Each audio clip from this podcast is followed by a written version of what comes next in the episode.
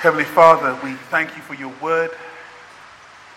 And once again, Lord, we pray that you will speak through your word.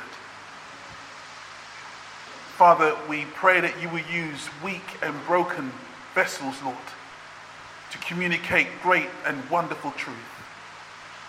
Pray that your Holy Spirit, Father, your Spirit,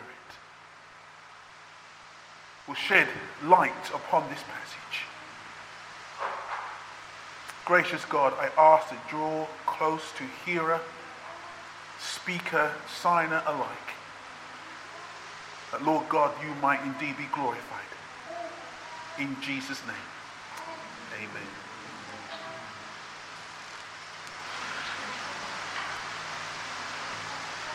Well, open your Bibles, I should say, to Luke 18. Jesus has been speaking to his disciples about the second coming. That's what he's been speaking about. And last week we've been looking at that as well. And there's a phrase that I want you to remember because uh, last week Jesus says, Remember Lot's wife. Remember Lot's wife. We're now moving to chapter 18, which really is a part of the previous chapter. And, G- and the writer, Luke, he wants to keep in mind the second coming. And so Jesus, as he now um, um, um, opens up, he, he speaks about something that's very, very important.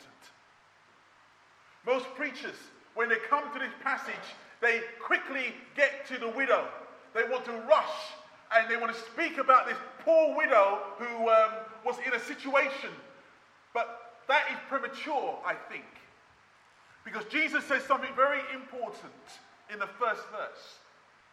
So, um, in Luke 18, verse 1, look what he says. It's very important. He says this He spoke a parable to them that men always ought to pray and not lose heart. This is what he says, it's very important. Men always ought to pray. The prayer that ought to be on a man's lips, the prayer that ought to be on a woman's lips, the prayer that ought to be on a Christian lips is the prayer which says, Maranatha. That's the prayer that should be on the Christian lips all the time. Maranatha, which means, Come, Lord Jesus. That's the prayer that should be on every Christian lips. The prayer Maranatha. But as you see our society getting wicked, as you see our society getting darker, as you see our society going so far away from the principles of God, and we begin to see that, we tend to lose a heart, don't we? We tend to think that everyone's not a Christian. All my friends are not Christians. I seem to be the only one going to church. In my family, no one else seems to be wanting to be in the house of God, and we begin to get discouraged. But Jesus wants to encourage you this morning and say, Men are always to pray. Don't lose heart, even though around you things look dark and grim, and, and maybe you're the only Christian at school or college. Maybe you're the only Christian in your family. Don't lose heart. Men always to pray. Well, as Jesus seeks to encourage us to pray, um, of course, we realize that many people in our society all think highly of prayer. You hear a, of a disaster, and people who are not Christians will say, Oh, pray for um, the people in that disaster. Or if someone loses someone, oh, we're praying for you. And those terms. But in order to pray, you need to have a relationship with God. In order to pray, there needs to be a time when you have said, I have sinned against, I have rebelled against God. I am his enemy. I'm against him. And, and I need his forgiveness. There needs to be that statement said to in your own heart. I need to be put right with God. And once you are, that relationship is, is brought together again, then you can pray. Every now and again, my, my son Joseph, he doesn't do it very often, to come to me and say, Dad, could you slip me 20 pounds? And I should give him the evil eye. Why? Doesn't do any more. he's working, but he used to, you know, ask me if he can, you know, um, have some money. And, and every single time, and Joseph will tell you, I've never refused him.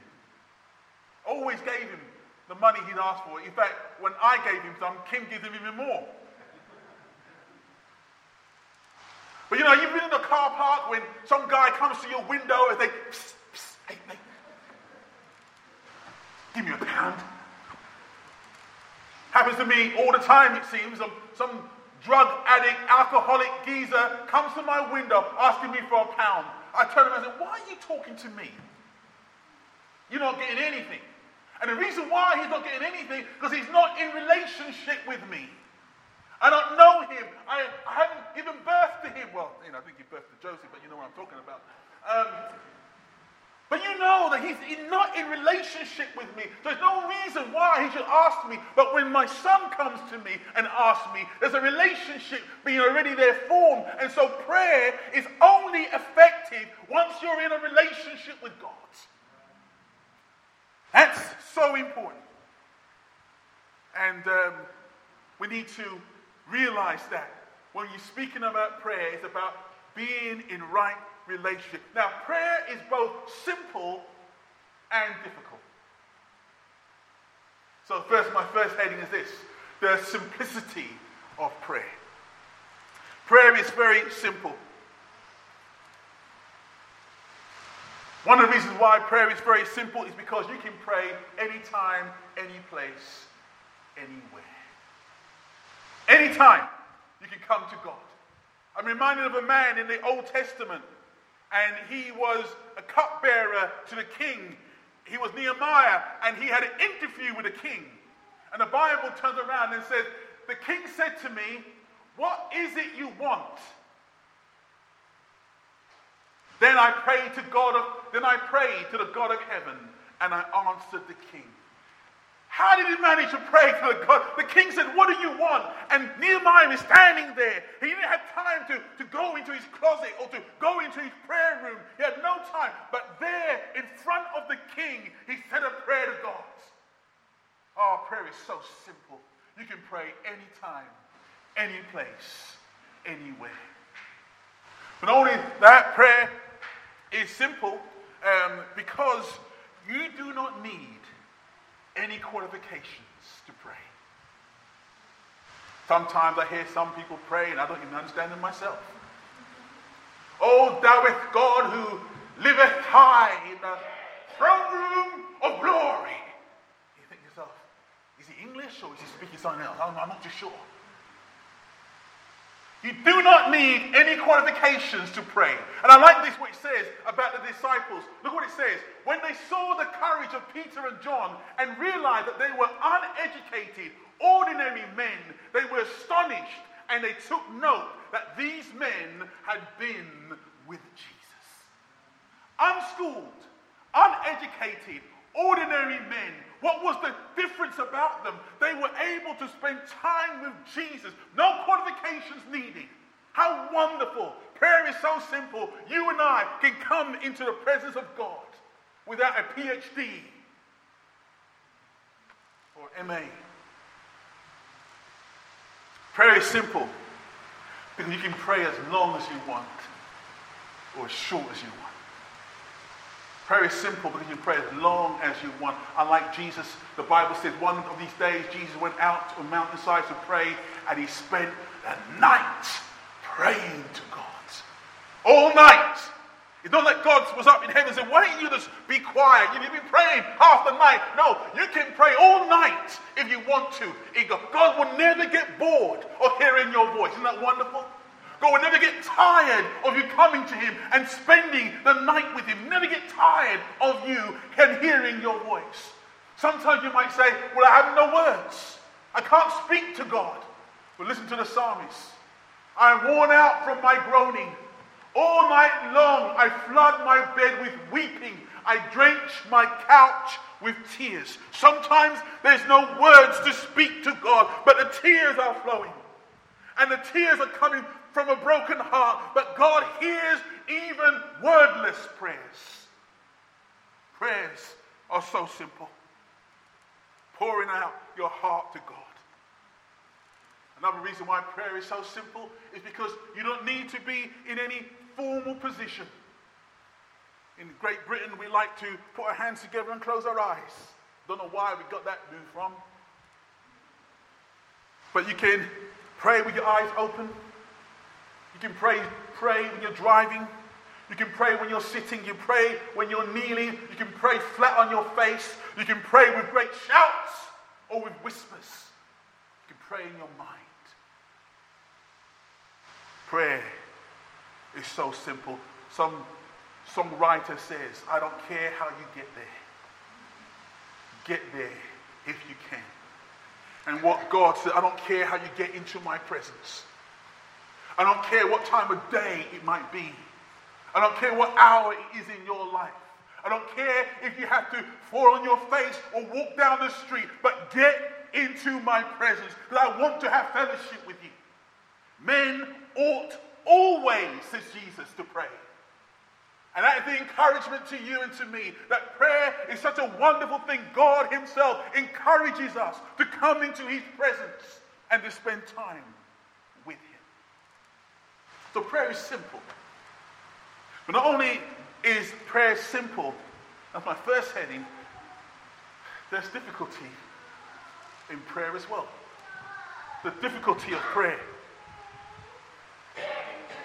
Jesus knows that there's difficulty in prayer, and so he encourages you and he encourages me.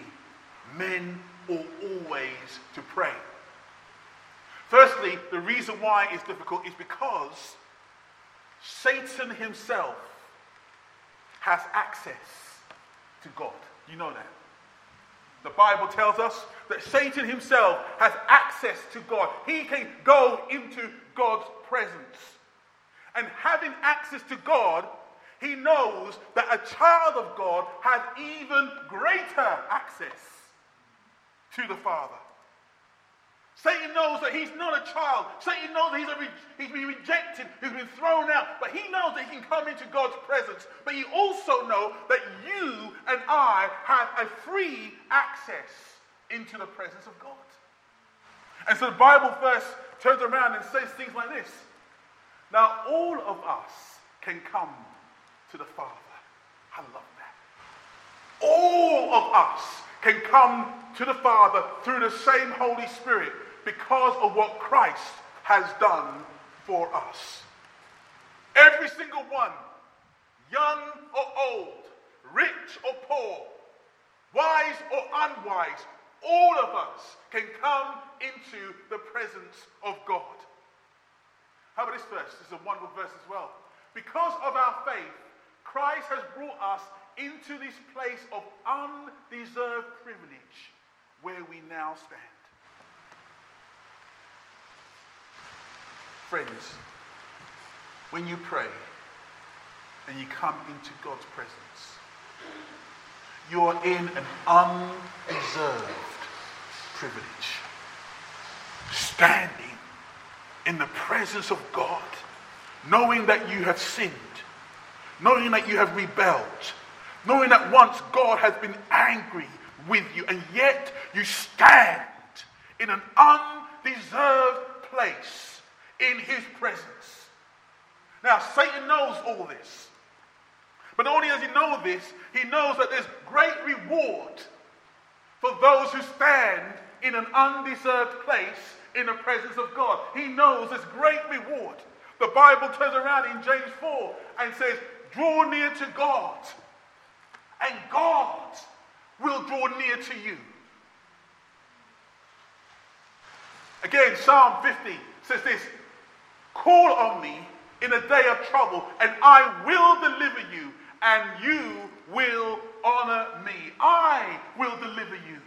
And not only will I deliver you, but you will praise me because I've delivered you. There's great promises for coming into God's presence. How about Jeremiah 33, Call to me, and I will answer you and tell you great and unsearchable things you do not know. There's encouragement to you to come and to call and to spend time and to stand in the presence of God. Now, Satan knows this. And so he's going to put every obstacle in your way to stop you from praying. He knows that you have free access. He knows that God promises to reveal to you things and speak to you and, and, and encourage you and, and, and forgive you. He knows that. So he will put every obstacle he can muster in front of your way to stop you praying. I can spend time on this because I know that God blesses a church when the church begins to cry out to him in prayer. Satan knows it too. But you have access. I was um, watching the news a few months ago, and David Cameron was coming out of the um, number 10, coming out of um, Downing Street. It was, it was, his final day, and as he stood outside Downing Street, um, he had his wife and his three kids, his son and his two daughters. And uh, all the cameramen was all on the side taking photographs of him, and, and none of them could speak to um, the prime minister. They were, they were held back by a barrier. But when he got into the car, his children and his wife had access to him that no one else can have. I thought about President Obama as well. His daughters are able to walk into the Oval Office.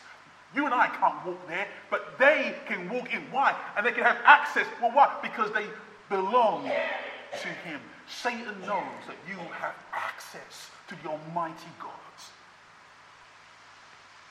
And you and I both know, let's be honest, lay right out here, you and I both know that the weakest part of our Christian lives is our prayer life, right?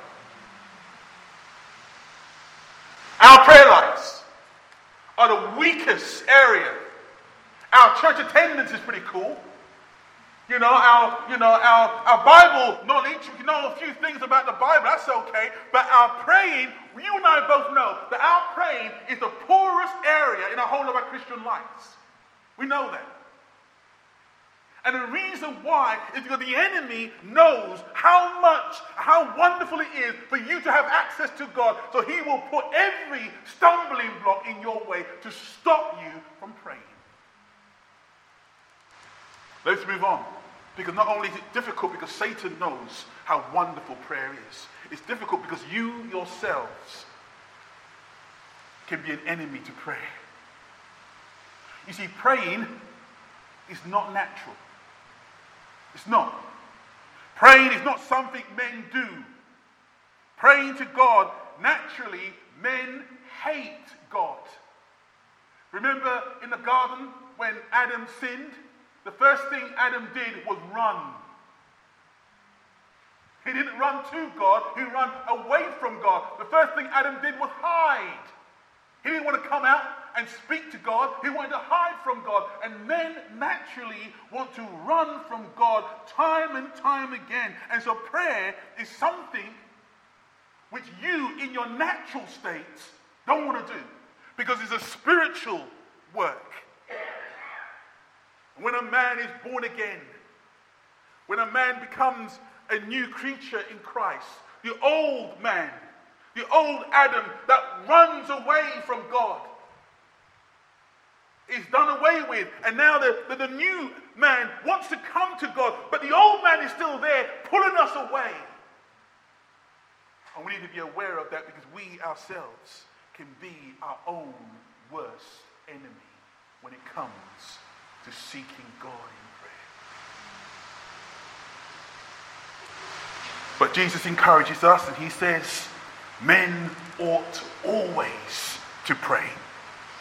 You see, when a Christian man, when a Christian woman, when a person of faith stops praying, you can expect a number of things to happen. When some, when a Christian stops praying, a number of things happen. The first thing that happens is that there's an increase and a strengthening of sin in their lives. When a man or woman stops praying, there's an increase and strengthening of sin. I look at my Bible in the Old Testament and I read the story of Samson. Do you know, if you read the story of Samson, he's one of the prophets in the Bible who hardly prays. Throughout his whole life, you read it, and Samson was born in a miraculous and wonderful way. His birth was announced by angels. And as he grew up, he became strong in the things of God. But he doesn't pray. And because he doesn't pray, sin becomes stronger and stronger and stronger in his life. There's a spider just um, hanging around. Hey, Rachel, you play for now. You can't see from the back there, but you know. I'm looking out and this spider is watching me. Yeah. Sin has a strength, a hold. When you don't pray, like Samson, you might start off well, but you end up with your eyes being pulled out, being bound, and being chained. When Christians stop praying, sin becomes stronger in their lives. When a Christian stops praying, the second thing that could happen, there's a, there's a lack of a love, there's a lack of love from hearing and reading God's word. When a Christian stops praying, he doesn't like to read the word anymore. Nothing, he doesn't like really like come to church much anymore. When he stops praying, these things go. I praise God I haven't got teenagers like this, but I know that you can have a teenager that likes running up the stairs and locking themselves in their bedroom. Maybe they got a few bolts to lock and to keep the wicked, evil parents out from their room. But the reason why they're in their bedroom and the reason why they have locked the door is because they don't want to speak to the evil parent downstairs and they don't want the evil parent to speak to them. Parents are not evil, but that's the teenage thought, you know, my, my parents. And so they lock the parent out. You know, when you don't pray, you begin to lock God out. And you begin to say, you know what, I don't want to speak to God, and I definitely don't want Him telling me how I should live my life. I don't want Him to be involved in my life. So I cut Him out, and I'm going to cut my Bible reading out, and I'm going to cut my church attending out. Why? Because I stopped praying. Don't want God to be a part of my life. And so that you can have a difficulty because prayer, a lack of prayer, will mean a lack of love for God's word. The final thing, there's more maybe, but one of the final things I'm going to say this morning is that um, a lack of prayer will bring an outward form of faith without an inward reality. There will be an outward form you come to church, you haven't prayed all week, but you come to church, Jesus, I love you. I know that you are mine. I praise you. I worship you. Then on Monday morning, you go right through the whole week, and there's no prayer at all, no communication with God whatsoever. Then Sunday morning comes, and you're at the church again saying, Bless you, Jesus. There's an outward showing and there's no inward reality. It reminds me of a couple in the Bible called Ananias and Sapphira. And, and, and they were so, so interested in getting people to like them and people to honor them that they lied to the Holy Spirit. Because outward appearance was more important to them than inward reality. And when you stop praying, that is what happens. Inward reality becomes nothing. You don't even care about God throughout the week. But on the outside, on a Sunday, you want everybody to see you as a godly Christian person. But the Bible says that God doesn't look on the outside, He looks on the heart. And so Jesus urges his disciples And he will urge you and me this morning men ought always to pray. Men and women, Christian people, are always to give themselves to prayer. We know it's simple, it's so easy to pray, but there's difficulties and the hardship and, and the things against us for praying. But men should always break through and be a praying people. And the reason why is because, my third point, is because of the preparation of prayer, there's a situation coming down the road for us as believers. There's a situation coming. And he brings this parable to show what the situation is, is, is going to happen. It's a parable of the story of a poor widow who has no one to defend her, and she's going up against an arrogant, ungodly judge. And she has one request. Her request is simple, is this. And there's a widow in that town who kept coming to him with this plea, grant me justice against my enemy. Now I want you to listen very carefully to what I'm about to say. Jesus is trying to prepare his disciples for what is to come. And as I close, hear what I've got to say here. The end is coming near. The kingdom of God is going to draw close. There's going to be a time where Christ will come. We'll be singing it this morning when Christ will come. And he's speaking about his kingdom. And the Christian will be like this widow. This widow who had enemies, who had adversaries. This widow who was on her own, this widow who was hated by someone. You can ask me, who will hate a widow? Who will be an enemy of a widow? And yet, the, in the story, Jesus says this widow has an adversary. Listen to what Jesus says about you and I. If the world hates you, keep in mind that it hated me first. If you belong to the world, it will love you as its own. As it is, you do not belong to the world, but I have chosen you out of the world. That is why the world hates you. You may not be aware of this, but the world doesn't agree with the Bible. Christ is opposed to the things of this world.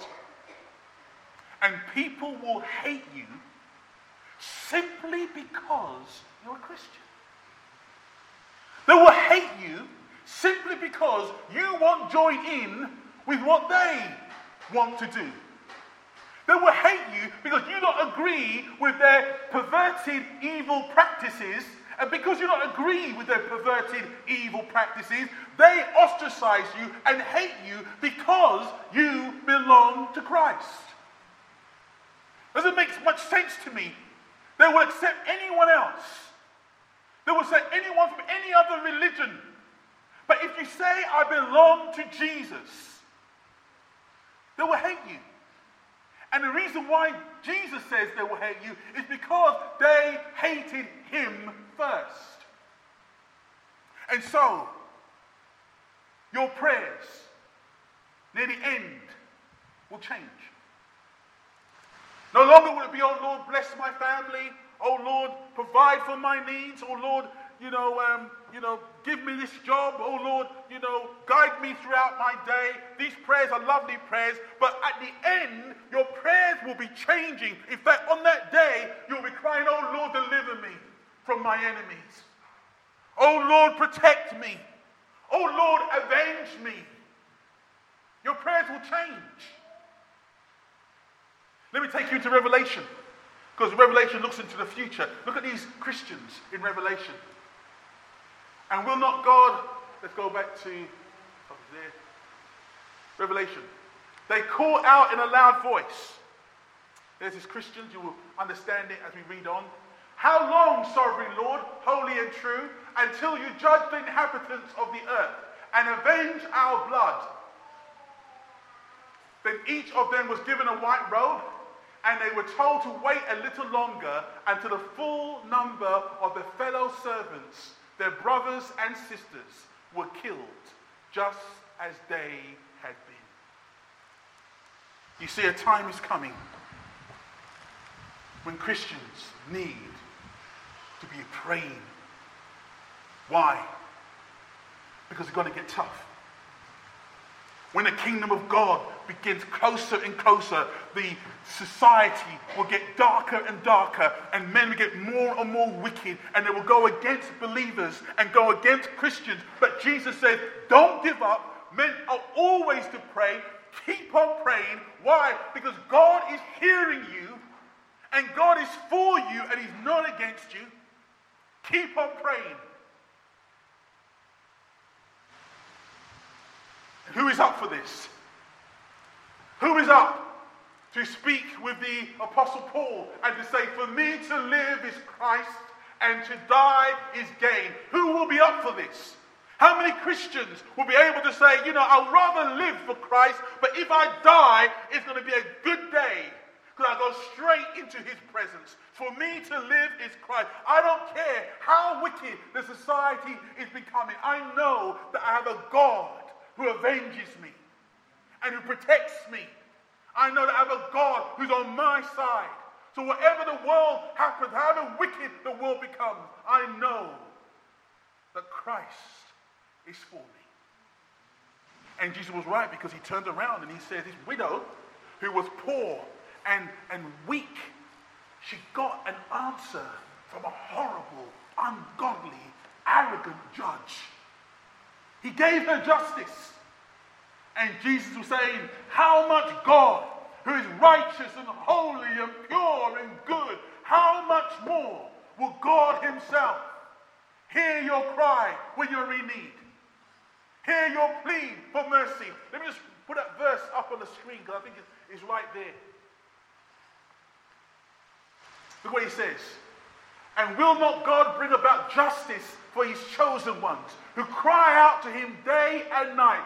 Will he keep putting them off? I tell you, he will see that they get justice and quickly. God promises you and me. Don't give up praying. The road might get a bit tricky. People may hate you. They may go against you. But don't give up praying because I will be near you and I will see that you get justice. Keep on. Men are always to pray. Keep on praying. But Jesus ends with a question. In fact, it's probably one of the most serious questions in the whole of the New Testament. He ends with a question. And the question that Jesus will ask me, and the question that Jesus will ask you. And here's the question he says this. Let me just go through these slides. However, when the Son of Man comes, will he find faith on the earth? In other words, when he returns, will he find a praying church? Will he find men and women calling out to him? Will he find a Christian community that might be surrounded by darkness, might be surrounded by aggression, might be surrounded by adversaries, might be surrounded by bad and wicked people? Would he still find a community of people still having faith in God? My prayer is that may Goldings and may within these walls May there be a mighty group of widows, poor, men and women who may have been hurt and lost loved ones. And yet they're in the presence of God because they still know that there's a God in heaven and He's coming home again. He's coming back to the earth again. And when He comes, He comes to redeem and to rescue and to avenge the believer. That is what we need to see in the coming years. But will there be men and women of faith? The question is where will you be? I know that in past my 17 years of being pastor here, I know that I've seen Christians come and go. Some of them wonderfully gone to other places, but others have gone back into the world. They started well and they, have come and they've been worshipping, but you know, they didn't take the heed of the Lord's word, meant always to pray, and they stopped praying. And because they stopped praying, the enemy came in and took them completely out. If you want to be, a, if you want to avoid being completely taken out of the game, then continue. Continue to seek God. Continue to be a man or woman who will say, Lord, when you come, I don't care what everybody else is doing, but when you come, I'm making sure that I have faith in you. I'm making sure that I'm in communication with you. I don't know when it's going to happen. So right now, I'm praying for the small things. I'm praying for the things that I need in my family. I'm keeping my communication with you going on a regular basis. But Lord, when you come, I want you to find me praying, Lord. I want you to find me praying and not sleeping. Brothers and sisters, Christians, hear the word of Christ. Men ought always to pray and not faint. May you and may I go in the next week saying, Lord, I failed. I have not been a praying Christian. I've been a guy that Jerry been mentioning here on a Sunday, worshiping you, and all through the week I'm, I'm prayerless. But Lord, I'm changing this this morning. I'm changing this, Lord. I'm saying I'm going to be a man, I'm going to be a woman who begins to put prayer as a priority in my life. I'm going to change this, Lord. Because I want to be the man, the woman that you want me to be. So, Lord, change my heart. Make me into a praying person. That's a prayer. Each of us need to pray. I know I need to pray that prayer. I need to go back into Monday morning saying, I want to change. I want to prioritize being in the presence of God. Before I close, I want to ask my brother John Tebbuth to come and join me on the platform here because I want to pray for him.